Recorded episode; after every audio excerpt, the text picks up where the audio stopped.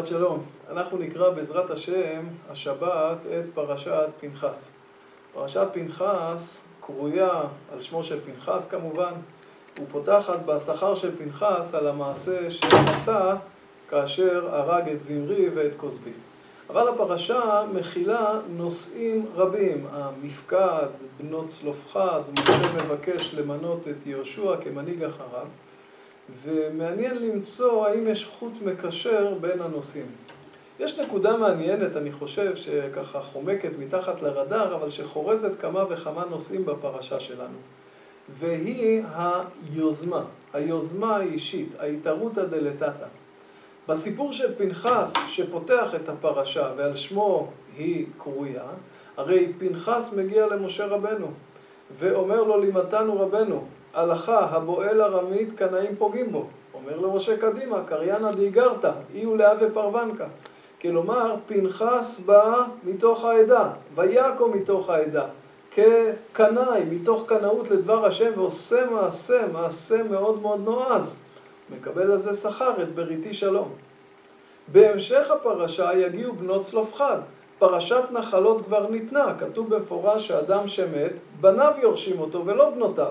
אבל הן לא מוותרות, הן באות ומתעקשות, לאבא שלנו אין בנים, מה יהיה עם החלק שלו בארץ ישראל?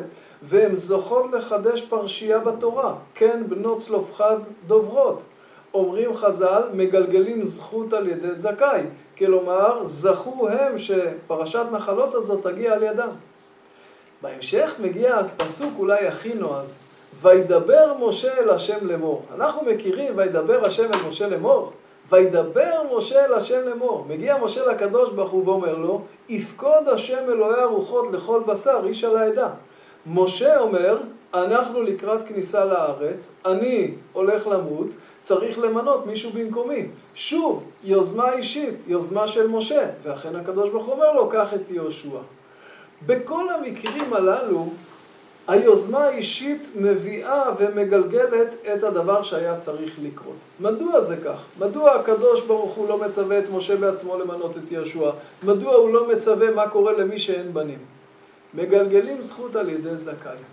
זה, אנחנו לקראת הכניסה לארץ ישראל. זה חלק מתורת ארץ ישראל.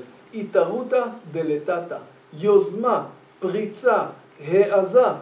לקרא, ככל שהולכים ומתקרבים לארץ ישראל, ככה היוזמה עוברת לעם ישראל. ומסתבר שמי שמעיז, מי שמכוון לשם שמיים, מי שרוצה, זוכה לחדש, פנחס זוכה לכהונה, בנות צלופחד זוכות לחדש פרשה בתורה. משה מביא את יהושע במקומו.